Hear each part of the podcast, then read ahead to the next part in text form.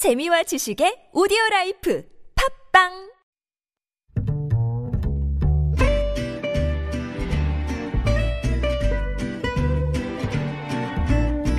Good evening, everyone. Welcome to the evening show. 이태원 클럽발 확진자가 120여 명에 달한 가운데 오늘부터 혼잡도가 높은 지하철에서 마스크 의무 착용이 시작됐습니다. 첫날이었지만 큰 혼란은 없었다고 하는데요. 마스크 수급이 안정되면서 정부가 개당 200원에서 300원까지 인하하는 가격 조정에 착수했다고 하니까 나와 우리 가족을 지키는 마스크 착용 귀찮아도 꼭 하도록 합시다. 미래통합당 민경욱 의원이 선거 조작 증거라며 제시한 투표용지가 분실된 것으로 드러나서 선관위가 검찰의 수사를 요청했습니다. 또 통합당 새 원내 지도부는 첫 일정으로 5.18 광주민주화운동 기념식에 참석한다고 하는데요. 잠시 후 서울타임즈에서 전해드리도록 하겠습니다. 김지윤의 이브닝쇼 시작합니다.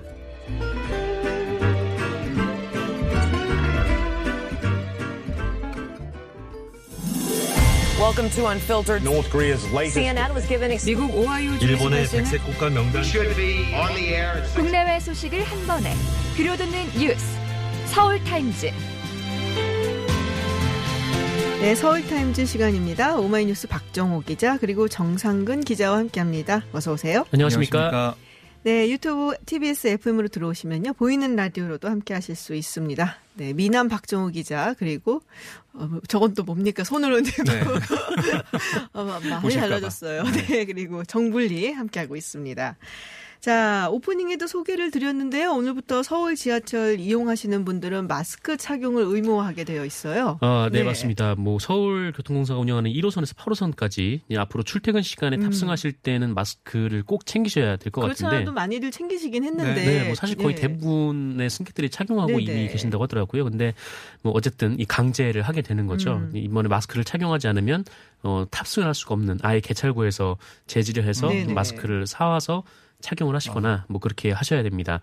네, 이게 기준이 이제 혼잡도가 150%일 때 한해서 이 마스크 의무 착용이 적용이 되는데 음. 사실 뭐 출퇴근 시간에는 뭐 150%가 아니라 뭐 200%. 네, 200, 300 그렇게 나오니까요. 네. 거리두기가 안 되잖아요. 아예. 그쵸. 혹시 그래도 내가 가는 길은 150%가 120% 150%에 밑돌지 않을까라고 하시는 음. 분들은 어, 지금 호선별 혼잡도 정보를 제공을 아. 하고 있거든요. 어. 네, 실시간으로. 그래서 어, 서울교통공사의 공식 SNS, 뭐. 트위터나 뭐 페이스북, 어, 또 홈페이지 그리고 또타 지하철 앱 뭐 이런 것들을 활용해서 이 혼잡도를 보실 수가 아, 있습니다. 그런 것도 있군요. 또타 네. 지하철 앱. 어, 네, 혼잡도를 확인을 해보시고 그리고 만약 150%가 넘어간다면 네, 의무 착용입니다. 그냥 차고 가시는 게 가장 맞아요. 그냥. 타고 가시는 게 좋아요. 맞아요. 항상 가- 휴대를 하셔야 됩니다. 그러니까 집에서 나설 때는 120%인데 네. 들었더니 뭐 네. 170%더 혼잡하실 되고 수 막. 있으니까. 갑자기 사람들이 타고 이러면은 그렇죠. 내려야 안 되잖아요. 되니까. 네. 자, 지금 이게 굉장히 또 뉴스가 됐어요. 방역 당국 발표가 있었는데 이태원 클럽 확진자가 지금 학원 강사였단 말이에요. 인천에. 그렇습니다. 근데 무직이라고 이 거짓말을 했단 말이에요. 그래서 학생들이 지금 아, 집단 감염이 됐습니다. 네. 어, 굉장히 문제인 것 같은데요, 이거는. 정말 많은 분들이 분노를 하고 계십니다. 네. 왜 거짓말을 했는지 이해할 수가 없는데요. 이 25살 A씨 지난 2, 3일 이태원 킹클럽을 방문하고 미추홀구 보건소에서 검체 검사를 받는 뒤 양성 판정을 받았습니다. 음. 이 사람이 모 대학 4학년에 재학 중이에요. 그러니까 초기 조사 때 무직이라고 진술했습니다. 그러니까 아. 다 무직이라고 생각하고 있는데 방역 당국이 보니까 역학 조사 조사를 해 보니까 이게 안 맞는 거예요. 뭐 음. 동선이 일치하지 않는 거예요. 네네네. 그래서 이 A 씨의 휴대전화 위치 정보 GPS 추적을 한 결과 파악을 한 거예요. 음. 학원 강사였고, 그러니까 가만히 있었던 게 아니라 학원에 가서 수업을 했어요. 그러니까 지난 6일에 네네. 오후에 그 미추홀구 학원에서 마스크도 착용하지 않은 채 고교생 9명을 대상으로 수업을 진행했습니다. 아, 이게 끝이 어떡하나. 아니고 7일에는 연수구 가정집에서 중학교 1학년 여학생을 상대로 과외 수업도 했어요. 과외 수업까지. 네. 아유, 그건 진짜 밀착, 밀, 밀착돼서 접촉해서 그럼요, 하는 그럼요. 건데요. 그러니까 딱 봤더니 정말로 학생들이 다 감염이 된 거예요. 거의 대부분. 아. 그러니까 학생이 7명, 성인 4명이 감염이 아, 됐습니다. 그럼 A 또 씨로 인해서. 가족들도 감염됐을 수 있잖아요. 그 그렇죠. 학생들. 가족들도 있어요. 네네. 그러니까 이 학원에서 어, 이 수업 받았던 고등학교 1학년 4명, 또 고3 여학생 1명이 확진됐고 이 과외받은 아까 네네. 밀접 접촉했다고 했잖아요. 이 여중생도 감염이 됐습니다. 그 여중생의 쌍둥이인 중1 남학생도 확진이 됐어요. 학생만 7명이 감염됐고 아. 여기다가 A씨와 같은 학원에서 근무하는 동료 강사 또 과외 학생의 어머니 과외 학생 어머니와 접촉한 또 다른 과외 교사 어쩜 이렇게. 감염이 음. 됐고 또 다른 A씨와 접촉한 인천 103호 확진자 이렇게 해서 성인 확진자가 4명이 감염이 됐어요. 네네. 근데 문제는 감염자가 더 늘어날 수가 있어요. 그렇죠. 왜냐? 더 늘어날 수 있죠. 인천시 그 강사 A씨로부터 감염된 학생 2명이 교회를 갔었어요. 아, 아이고. 어떡해. 교회 두 곳의 신도 1,050명이 검사를 받고 있는데 추가 확진자가 더 나올 수도 있습니다. 와, 걷잡을 수가 없죠. 지금 음. 굉장히 겁이 나는 게 학교가 또 다시 생각이 날 수밖에 없네요. 이렇게 네, 되니까. 네. 만약에 아, 학교가 계약을 했다 네. 한 상황이 어, 됐다면 아니, 어떻게 됐을까? 사실 이게 학교가 계약을 한 상황이었다면 이게 훨씬 더 굉장히 심각한 상황이었을 거라 생각이 들거든요. 그렇죠. 학생들이 감염이 됐는데 사실 이 선생님들이 얘기하는 거는 학교 안은 뭐 클럽보다 더 심할 수가 그렇죠. 있다. 왜 그러냐면 아이들이 다 모여서 얘기를 하고 그렇죠. 맞아요. 네, 뭐 그렇게 하는 거기 때문에 좀 굉장히 좀 우려를 하는 선생님들도 많고 그래서 아. 지금 뭐 다음 주부터 이제 고3이 계약을 한다고 하는데 과연 이루어질 수 있을까에 그러게요. 대해서 좀 회의감이 좀 여기저기서 나오고 있습니다. 아, 그러니까 6, 7일 이때는 이 용인 66번 환자가 확진 받았다라는 내용이 나왔을 거예요 아마 제 기억에는. 음. 근데 그걸 보고도 계속 가서 강의했다 강사 일을 했다는 건 어, 글쎄요 저는 계속 비판이 그러게요. 나올 것 같아요. 음. 아, 네. 조금 제 조금 네, 속상하네요. 굉장히 좀 약간은 화가 좀 나기는 합니다. 네. 네. 자, 지금 뭐 다른 이야기를 좀 해보려고 하는데요. 재난지원금 우리 박정우 기자 굉장히 관심이 많으시죠 항상 그랬는데 네. 일단은 이제 소령을 하기 시작을 했어요. 이게 네. 이제 월요일부터 신청을 하고 그리고 뭐 조금 시간이 걸리긴 하지만 금방 금방 들어온다고 하더라고요. 네. 네. 그래서 뭐 빨리 빠르면 이제 신청하고 이틀 정도 음. 후에 들어온다라고 해서 월요일에 신청한 분들 중에서 오늘 받은 네, 분들도 네. 계시다라고 하더라고요. 그래서 이게 지금 재난지원금이 이제 전 국민에게 이제 퍼지기 시작하는 건데 음. 뭐 아직 그 효과가 뭐 어떻다 저떻다 지금 방금 나온 거니까 뭐 거기에 대해서 얘기는 할 수 없지만 그래도 뭐 이전에 서울이나 뭐 경기도 같은 지자체에서 별도로 이제 재난 기본소득을 네. 이 지급을 한 상황이기 때문에 어 그 효과를 보면은 이번 그 국가에서 주는 그 재난지원금도 좀 기대를 할 수 있는 좀 그런 상황인 것 같아요. 그러니까 당장 뭐 여러 가지 좀 효과가 있는 모양인데 이 경기도가 이 전 도민들을 대상으로 1인당 이제 10만 원 상당의 네. 뭐 지역 화폐를 주지 않았습니까? 근데 이 경기도의 경우에는 이 신용카드 사용량이 다른 지자체에 비해서 좀 그 뭐랄까요? 하여튼 다른 지자체가 이 전년도에 대비해서 한 7, 80% 신용카드를 사용하는 수준이라면은 네네. 경기도는 이 재난 지원금 지급 네. 이후에 한 100% 가까이 한 90몇 아, 퍼센트로 이게 그 올라갔다. 전년도 대비를 해 봤을 때 다른 지자체는 조금 줄었는데 네네. 음. 경기도는 거의 똑같다. 네, 그러니까 소비 심리가 많이 네. 올라갔다라는 거죠. 그래서 어, 특히 이제 편의점 업계 같은 경우에도 좀 많이 반색을 하고 있는데 이 마트에선 쓸 수 없잖아요. 그래서 음. 그렇죠. 이거를 쓰려고 이제 편의점으로 많이들 아. 오시면서 그 이마트 24의 경우에는 이 제로페이 4월 결제액이 이 전월 대비해서 4배 정도가 음. 네, 증가했다라고 하고 또 GS25도 이번 긴급 그 재난 지원금으로 그 육류를 구매하는 이들이 크게 늘었다. 아. 뭐 이런 통계를 발표를 하기도 했습니다. 그렇군요. 우리 뭐 편의점 운영하시는 사장님들 네. 또 여러 자영업자분들께 좀 도움이 됐으면 좋겠다라는 생각이 드네요. 네네. 편의점에서 그 이번에 보니까 와인이 많이 팔렸대요. 아, 네네. 아, 편의점에서 와인도 팔아요? 파는 예, 예, 팔아요. 어. 몰랐어요. 어, 이? 그 지역의 이 재난지원금 음. 이거를 쓰는 거에 분석해 왔더니 편의점 같은 경우는 뭐 와인 아니면은 그 전자제품도 팔리고 어. 비싼 제품들이 좀 팔리는 상황 아, 그런 게 좀 보인다고. 하더라고요. 전자제품이 있는 줄도 몰랐는데요.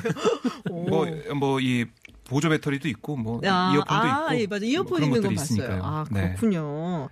네. 근데 또 기업들 사이에서는 자발적으로 기부를 하는 경우도 많다고 하는데요. 네, 그렇습니다. 삼성, 현대차, 뭐 SK, 음. LG, 롯데 5대 기업 임원들을 포함한 주요 대기업들 임원들 사이에서 네. 자발적 기부를 하고 있거나 이에 대한 공감대가 확산하고 있는데요.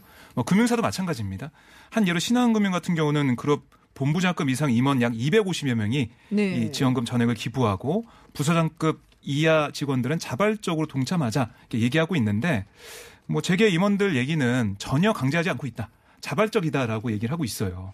음. 그러니까 이른바 뭐 관제 기부 뭐 이거를 논란이 피하기 위해서 얘기를 하고 있고 근데 일부 기업에서는 일정 직급자들이 재난 지원금을 받지 않기로 했으니까 뭐 신청하지 말라 이런 얘기도 나오고 어, 있다고요. 정말요? 그리고 연말 인사에 반영하겠다 이런 얘기도 나오고 있는데 이거는 자발적으로 하기로 했으니까요. 이- 이런 건 안 될 것 같습니다. 그렇죠. 이건 네. 뭐 자발적인 거고. 음. 그리고 아까 우리 얘기했듯이 지금 자영업자분들이 좀 도움이 되고 있다면서요. 네, 그러니까. 쓰는 것도 일종의 뭐 기분은 아니지만 돌아 돌아 간접적으로 우리가 도움을 좀 드리는 네. 걸 수도 근데 있으니까요. 원래 돈의 목적이 그거니까요. 맞아요. 그뭐 지역 경제의 좀 활성화를 음. 가장 큰 목적으로 하고 있으니까 쓰셔도 되는 거고 또 기부를 하셔도 좋은 그렇죠. 거고 뭐 그런 거죠. 그 네. 돈이 돈다고 해서 돈이잖아요. 네? 그렇지 않나요? 그 돈이에요. 저는 그렇게 알고 있었는데. 예. 돈은 돌아야 됩니다. 요새 네. 아, 물이 올랐어요. 우리 박정우 기자가 뭐, 아, 막 방송에 아주 감이 올라갖고 그런가요? 네 굉장히 많은 네, 네. 행동을 보여주고 있습니다. 열심히 하겠습니다. 네, 위기감을 느끼는 정불리. 네. 올라갈수록 저는 떨어지고 있어요. 풍선 효과라고 하죠. 네. 네, 이용수 할머니 지난번 기자회견을 하신 후에 이제 경향신문에 오늘 입장문을 보내셨습니다. 그래서 지금 나왔는데요. 네. 네. 어, 이용수 할머님은 이 폄훼와 소모적인 논쟁은 지양돼야 한다라고 전제를 하면서 앞으로 이 문제에 대한 논의의 축을 좀 다른 곳으로 좀 옮기자 그러면서 세 가지를 제안하셨어요. 일단 이첫 번째는 이 한일 양국 학생들에 대한 역사 교육의 필요성 그리고 이 30년간 투쟁 과정에서 나타났던 이 사업 방식의 오류나 이 잘못을 극복하기 위한 과정.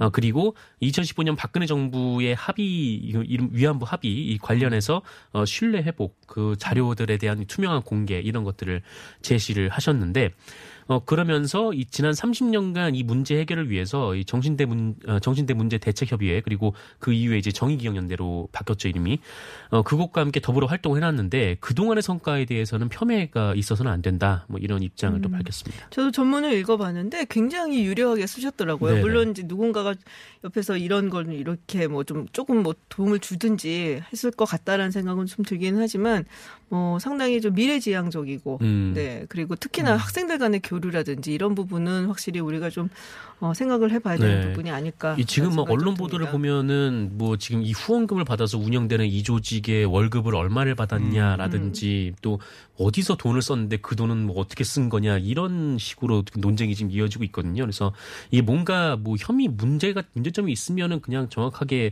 그거를 드러내 사실관계를 드러내면 되는 거고 그게 아니라면은 이 시민단체 운동이 어떻게 가야 될 것인가에 대해서 좀 논의를 해보는 계기가 돼야 되는데 이게 할머님이 보시기엔 전혀 그렇게 음. 진행되지 않고 있는 좀 그런 생각을 가졌, 가지셨던 것 같습니다. 네. 수요 집회가 있었던 것 같아요. 네, 네, 예정대로. 열린 것 같아요. 이용수 할머니는 참석은 안 하신 거고요. 네, 네. 그렇죠. 어, 참석 안 하신다고 했으니까요. 네네네. 그러니까 오늘 이 수요 집회가 많은 사람들이 관심을 가졌습니다. 이용수 할머니 음. 기자회견 이후 처음 열리는 집회였잖아요. 사실 이 코로나19 확산 방지를 위해서 2월부터는 어, 온라인으로 좀 전환을 네, 한 상황이에요. 그렇죠. 일부 활동가만 현장에 참석하고 있었는데 음. 오늘은 취재진을 포함해서 100여 명의 사람들이 몰렸습니다. 음. 많은 사람들이 몰렸고 마스크 다 쓰시고. 많이 쓰고 있더라고요. 네. 그러니까 이나연 정의기억 연대 이사장이 참석을 했고 윤미향 전 이사장, 그러니까 윤미향 더불어시민당 당선인은 참석하지 않았습니다. 이나 이나연 이사장은 뭐라고 했냐면 정의연에선 개인적 자금 횡령이나 불법 운영은 절대 없다라고 강조를 했고요. 다만 국세청 시스템에 입력하는 과정에서 약간의 실수가 있었지만 이 국세청 재공시 명령에 따라 바로 잡겠다라는 얘기를 했습니다. 아, 그러면서 어, 일부 언론의 보도, 그러니까 시민사회 전반에 대한 탄압으로 어, 이런 보도를 규정하면서 30년간 이어온 진정성 있는 헌신과 끈끈, 끈끈한 연대를 제발 훼손하지 말아달라 이렇게 얘기를 했어요. 사실 시민단체가 굉장히 뜻있는 분들이 모여서 예전부터 운영을 해오면서 사실 어떤 전문적인 회계 네. 방식이라든지 이런 음. 거 시스템을 들이지 못했던 건 많잖아요. 네네. 아무래도 조금 운영에 있어서 힘이 든 부분도 있고 그래서 어떻게 보면 이번 기회로 해서 시민단체들도 뭐 회계라든지 뭐 이런 음. 부분에서 좀 투명하게 네, 이야기를 보여줄 수 있는 음. 계기가 되면 좀 좋지 않을까. 이 사실상 이 그 시민단체 상근자들 같은 경우에는 월급이 굉장히 좀 네. 굉장히 적은 데다가 적죠. 게다가 네. 또 인력도 많이 부족한 상태여서 이게 뭐 기업처럼 어떤 회계 팀이 있는 게 아니라 네. 그냥 어 그냥 뭐 이런저런 일을 하는 사람이 회계도 같이 하는 좀 음. 그런 상황이 도래할 수밖에 좀 없는 거예요. 그래서 좀 이 부분에 대해서 이 시민단체들의 활동도 좀 어떻게 지원을 할 건지도 음. 좀 얘기가 좀 나왔으면 좋겠습니다. 네. 자, 경비원 갑질 논란 계속 이어지고 있습니다. 아, 근데 이거 굉장히 마음 아픈 일인데, 이 가해자, 이 가해 입주민이 또 문자 메시지를 보냈어요. 이게 경비원 네. 그 돌아가신 분의 형한테 보냈다라고 제가 알고 있는데, 그 내용도 굉장히 협박성이고, 네. 상당히 좀, 뭐랄까. 좀또 이상한 문자 메시지 네. 내용이었는데 그러니까요. 예. 이 뭐냐면은 뭐 이 본인이 그 경비원에게 뭐 이른바 이제 뭐 폭행을 당했다 뭐 이런 주장을 하는 것 같아요. 그러면서 뭐 그 진단서를 하나 얘기를 했는데 그 진단서가 2년 전 교통사고에 대한 진단서였대요. 그러면서 어 뭐 그 경비원 분에게 뭐 네가 밀쳐서 이렇게 됐다. 그 사람이 밀쳐서 이렇게 됐다. 뭐 이런 식으로 얘기를 했다라고 하고 또 이 경비원 분에게 또 머슴이라는 표현을 아, 쓰기도 이게 했다. 뭔 소리야? 라고 하는데 어 뭐 이 사람이 지금 뭐 진실이 곧 드러날 거다. 뭐 네. 지금은 고인의 명복을 빈다. 지금 이렇게 언론 인터뷰에서 이런 얘기만 하거든요. 근데 이 사람이 뭐 그 지금 근데 고인의 명복을 빈다라고 하면서 빈소에는 나타나지 않고 있어요. 그래서 음. 이 유가족들은 오늘 아침에 뭐 방송국에서 이 유가족의 형 그 고인의 형 분께서 인터뷰를 하신 거 들었는데 어 그 가해자가 와서 사과를 하면 그 우리도 좀좀 뭐랄까 하여튼 이 문제를 좀 잘 이렇게 넘어갈 수 있다라는 취지로 이렇게 얘기를 했는데 안 온다고 하는 거예요. 그래서 어, 계속 오지는 않고 근데 또 정작 전화를 하면 또 전화는 되고 좀 이런 상황이 계속 이어지고 있는 상황이라고 합니다. 자, 참. 근데 일단은 출국 금지 조치를 내렸다고 들었어요. 네, 그렇습니다. 이 출국 금지 조치를 내렸고 이번 주 안에 아마 피의자 신분으로 어, 이 사람을 음. 불러서 조사할 계획입니다. 자, 아파트 관계자 주민들에 대한 1차 조사는 진행을 했거든요. 네네. 그러니까 이제 피의자 신분의 그러니까 피의자의 조사가 좀 진행돼야 돼, 돼야지 이 사건을 더 들여다볼 수 있을 것 같고요. 어, 그리고 이 저희 아파트 경비 아저씨의 억울함을 풀어주세요란 청와대 청원도 올라왔어요. 어. 그저께 올라왔는데 벌써 30만 명이 넘는 동의가 있습니다. 어.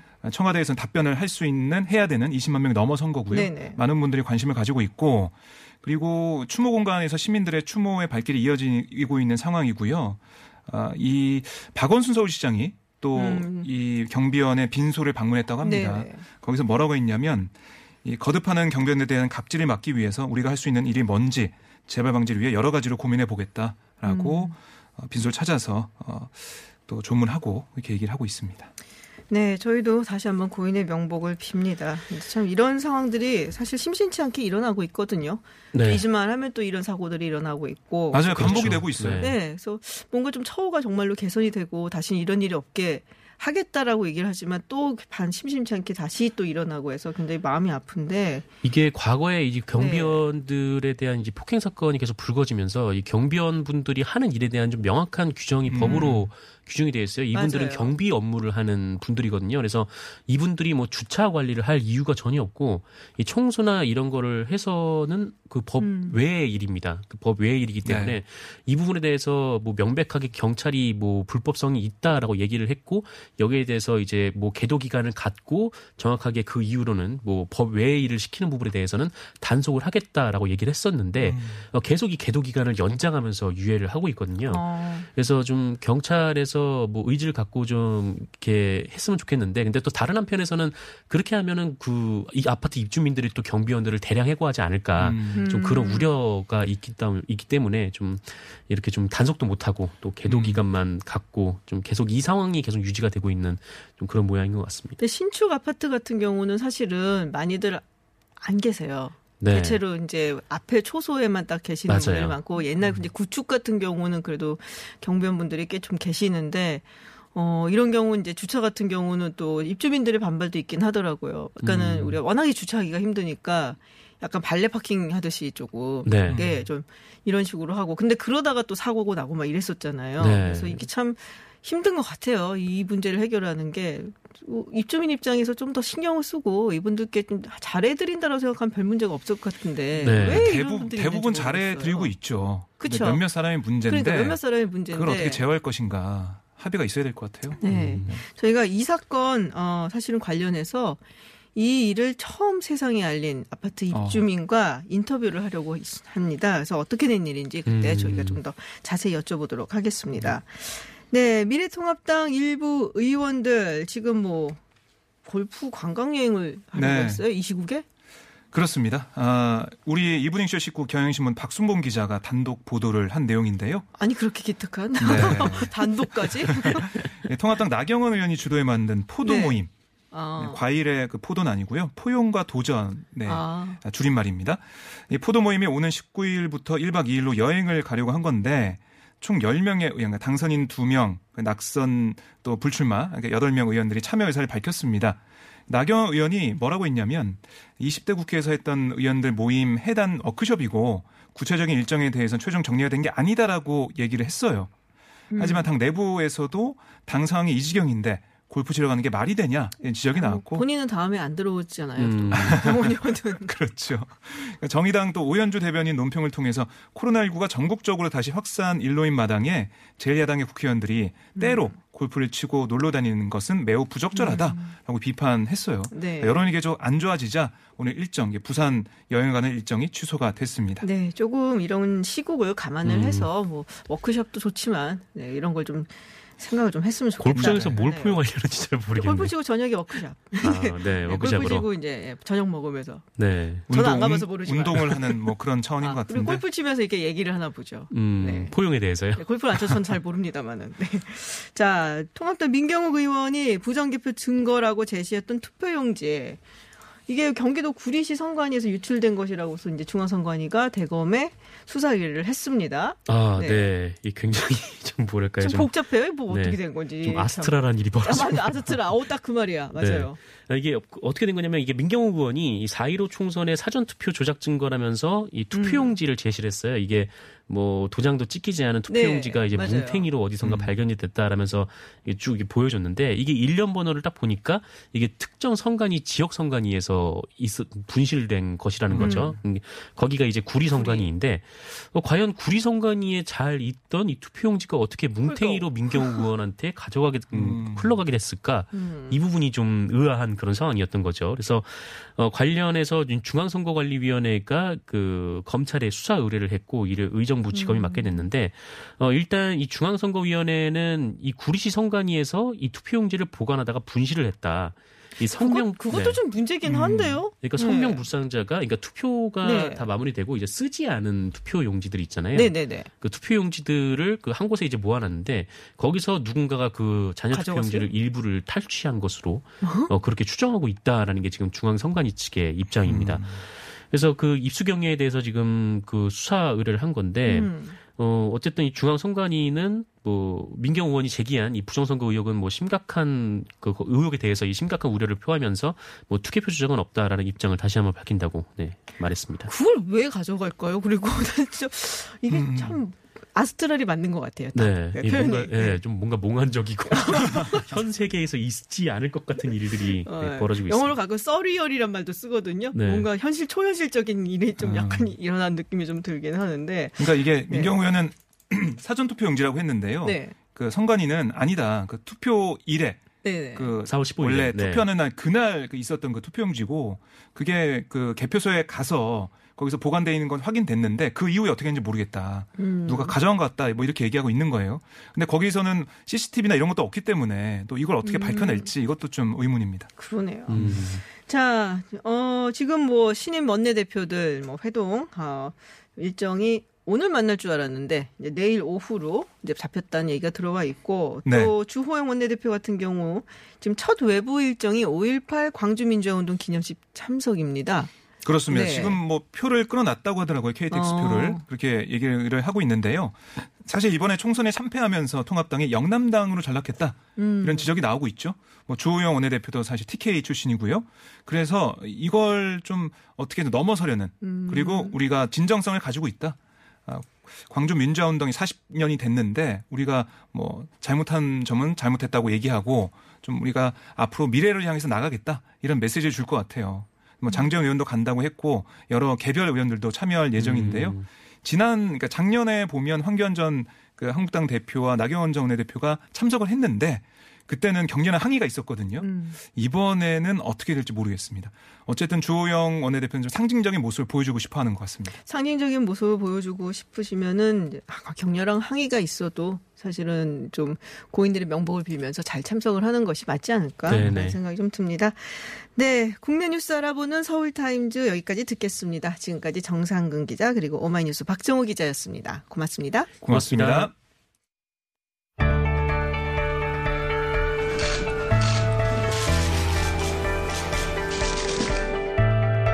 뉴스의 중심, 화제의 인물을 만나봅니다. 스포트라이트.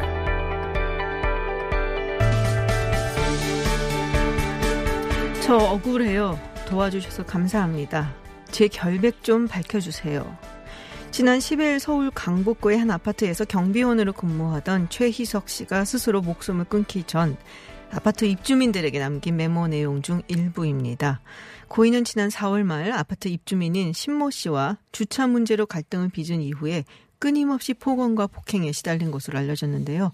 특히 심 씨의 아나무인격인 언행들이 드러나면서 큰 논란이 일고 있습니다. 이번 사건을 처음 인터넷상에 공개한 아파트 입주민 연결해서 자세한 이야기 들어보도록 하겠습니다. 안녕하세요. 네, 안녕하세요. 네, 인터뷰 조금 어려우셨을 것 같은데 이게 나서기가 좀 응해 주셔서 정말 감사드리고요. 네. 네, 인터넷을 통해서 이번 사건을 처음으로 공개를 하셨다고 들었습니다. 어, 이게 같은 아파트 입주민이라서 이렇게 좀 공개를 하기가 꺼려질 수도 있었을 것 같은데요. 어떤 이유로 공개를 하기로 결정을 하셨나요? 어, 일단 이 사건이 약자에 대한 폭행이고 잘못된 일이라는 일이기 일이라는 걸 확신을 했고 그리고 저희 입주민들이 그 이제 돌아가신 경비 아저씨한테 그런 받은 어떤 서로 주고받는 신의 이런 것도 있었고 제가 또 먼저 알고 있었기 때문에 알리는 것이 마땅하다고 생각했고 그리고 앞으로 어, 경찰 조사나 이런 부분에 대해서 좀 제대로 돼서 아저씨 명예 회복하고 진상규명 됐으면 좋겠다는 생각이 들어서 예, 음. 하게 됐습니다. 네. 사실 어떻게 보면 이게 아파트 이름이 알려질 수도 있고 해서 입주민들 입장에서는 또 이웃들께서는 조금 꺼려 하실 수도 있었을 것 같거든요. 근데 네. 입주민들, 네. 다른 분들은 어떠셨나요, 반응이? 음, 사실, 어, 처음에 이 억울한 이야기를 처음 듣고 몰랐을 때는 5월 3일에 처음 알았어요. 입주민들이 네네. 감금 폭행을 당하신 거라서 또 마스크를 쓰고 다니셨기 때문에 아저씨가 네. 예 그래서 알고 나서는 뭐 어떤 왜 알려졌냐 이것이 공개되었냐 갑질 아파트로 이렇게 보여지는 이미지에 대해서 우려하고 그렇게 하실 수도 있었을 텐데 다행히도 음, 같이 이제 우리가 도움이 될 수 있는 부분을 같이 이제 명예 회복하고 진상 규명하는데 도와드리자 하면서 본인들이 또 입주민들이 각자 하실 수 있는 일들을 찾아가지고 해주시고 그런 상황이었어요 이때까지는 네. 뭐 어떤 항의가 있거나 그런 건 없었어요. 아 그렇군요. 이게 말씀드린 대로 진짜 어, 갑질 아파트 뭐 이렇게 이름이 낙인이 찍힐 수도 있는 그런 상황인데 그래도 용기를 내서 모든 입주민들이 이렇게 함께 나서서 네네. 이야기를 했다라는 말씀이시고 그래서 인터넷에 네. 글을 보고 많은 언론사들이 접촉을 해서 지금 굉장히 중요한 뉴스로 돼 있습니다. 그래서 네. 용기 내주셔서 저희가 정말 감사드리고요. 네. 어, 그렇게 용기를 또 내게 된 원인이라면 사실 돌아가신 이 최희석 씨가 굉장히 입주민들한테 많은 이제 사랑과 또 어, 신망을 얻었던 것으로 알려져 있더라고요. 어떤 분이셨나요? 어, 물론 대부분의 경비 하시는 선생님들이 아저씨들이 다 이제 참 좋으세요. 네. 좋으신데 특히 돌아가신 저희 경비 아저씨 같은 경우에는 1년 6개월 넘게 경비원 중에서는 조금 오래 일하신 편이시거든요. 네네. 그 과정에서 어, 저 참 좋으신 분이다 이런 느낌 제가 말로 표현을 하기가 좀 표현력이 좀 안타까울 정도로 참 진실되고 음.